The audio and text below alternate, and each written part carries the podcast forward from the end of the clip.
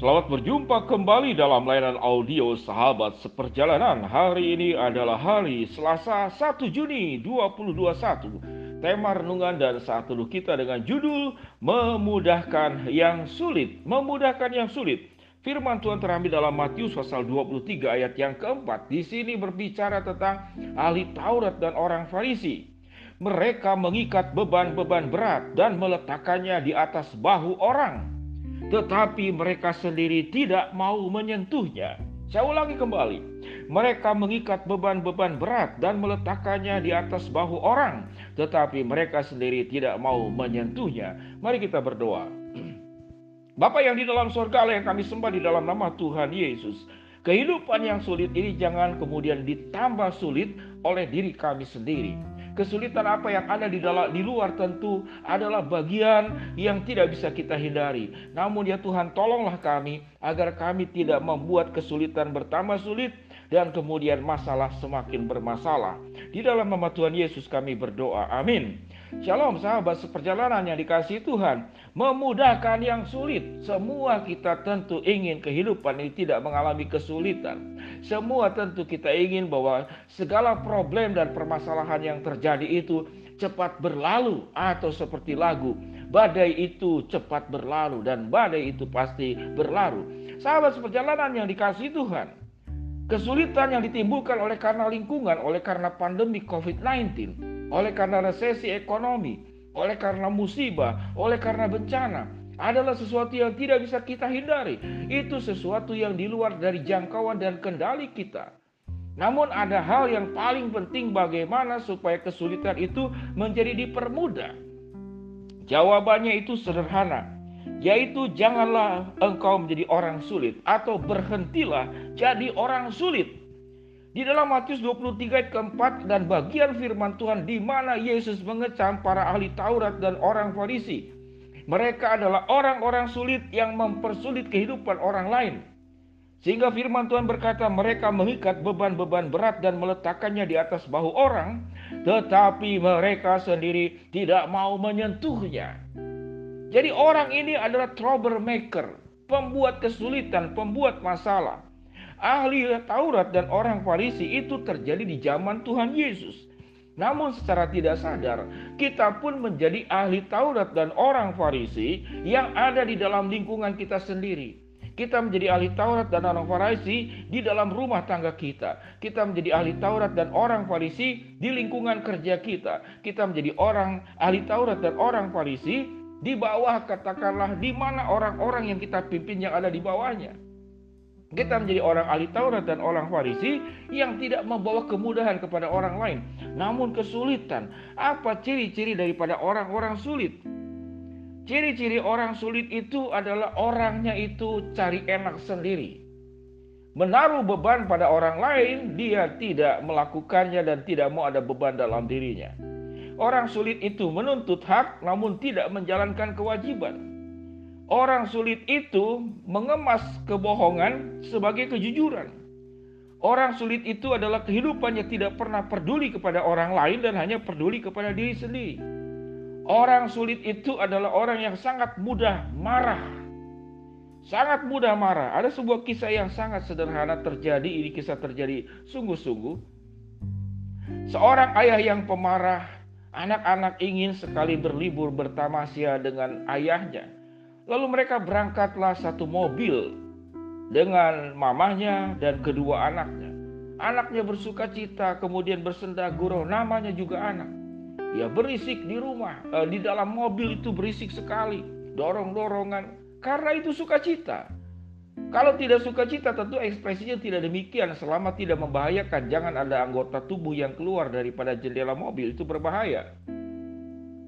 Dan Ayah ini adalah ayah pemarah. Dia mencoba menahan untuk tidak marah karena ini sedang tamas ya, tidak mau terganggu. Namun tatkala dalam perjalanan tiba-tiba ada kotoran burung yang jatuh dan menempel di kaca depan mobilnya. Lalu karena sudah kesal dengan anaknya yang berisik, yang ribut, tidak bisa melihat sebagai hal yang positif. Lalu mobilnya terkena kotoran burung yang menempel di kaca depan mobilnya. Lalu tiba-tiba dia marah, ngamuk dan berkata-kata kasar. Bisa, bisa diam tidak? Atau dan selanjutnya dan selanjutnya. Maka tamasya itu tetap berjalan, tapi kehilangan sukacita. Tujuan daripada tamasya sebagai sebuah kebersamaan itu hanya tidak terjadi. Setelah peristiwa itu, anak-anaknya tidak pernah mau lagi. Tidak pernah mau lagi diajak berjalan bersama tamasya dengan ayahnya. Karena peristiwa traumatik untuk hal kecil saja, ayahnya itu menjadi seorang pemarah. Sahabat seperjalanan yang dikasih Tuhan itu contoh yang sederhana. Bagaimana dengan pemabuk? Pemabuk itu dia ingin katakanlah menyelesaikan masalah dalam hidupnya. Supaya hidup, dia tidak diikat oleh masalah dalam hidupnya. Lalu dia mabuk. Maka mengalami sukacita karena efek daripada alkohol.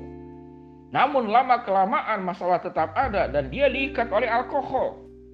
Dia diikat oleh alkohol. Jadi orang-orang yang tidak sabar, Orang-orang yang ingin cari jalan keluar yang cep, dengan cepat, dengan mudah, yang pemarah, yang hidupnya itu semaunya, ingin mencari kemudahan buat dirinya dan tidak pernah berpikir bahwa dirinya menjadi orang yang sulit buat orang lain. Sehingga sesungguhnya kesulitan yang harusnya dipermudah, kesulitannya itu menjadi diperparah. Jadi kesulitan yang harusnya dipermudah itu diperparah. Itulah yang terjadi pada ahli Taurat dan katakanlah orang Farisi. Mereka mengikat beban-beban berat dan meletakkan di atas bahu orang, tetapi mereka sendiri tidak mau menyentuhnya. Maka ada dua kata yang perlu kita perhatikan bersama dan garis bawahi. Jadilah permata, bukan menjadi orang yang dipandang sebelah mata. Saya ulangi kembali kalimat ini. Jadilah permata dan bukan menjadi orang yang dipandang sebelah mata. Orang yang dipandang sebelah mata itu dianggap tidak ada. Buat apa melihat dia? Ya hanya tahu saja dia ada. Tidak ada manfaat buat lingkungan, buat keluarga, di mana pun kau berada. Engkau menjadi sumber masalah. Yang kedua, supaya engkau jadi permata, maka dan engkau tidak dipandang sebelah mata, berhentilah jadi orang sulit. Ini kalimat penting. Berhentilah jadi orang sulit. Karena orang sulit tidak hanya menyulitkan orang lain, orang sulit itu menyulitkan dirimu sendiri menyulitkan hidupmu sendiri, menutup masa depanmu sendiri, membuat engkau hidup dalam duniamu sendiri dan tidak ada orang yang mau dekat denganmu. Tidak ada orang yang mau berkawan denganmu. Tidak ada orang yang bisa mempercayai dirimu. Karena sikapmu yang egois, kekanak-kanakan, picik, keras kepala, berprasangka, mudah marah, mudah menyalahkan, mudah menuduh.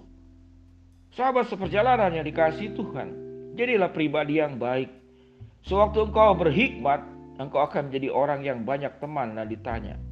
Sewaktu engkau orang yang penuh dengan kesabaran, tidak pemarah, maka engkau akan jauh daripada jebakan Batman, jebakan yang melilit dirimu sendiri ke dalam kehancuran.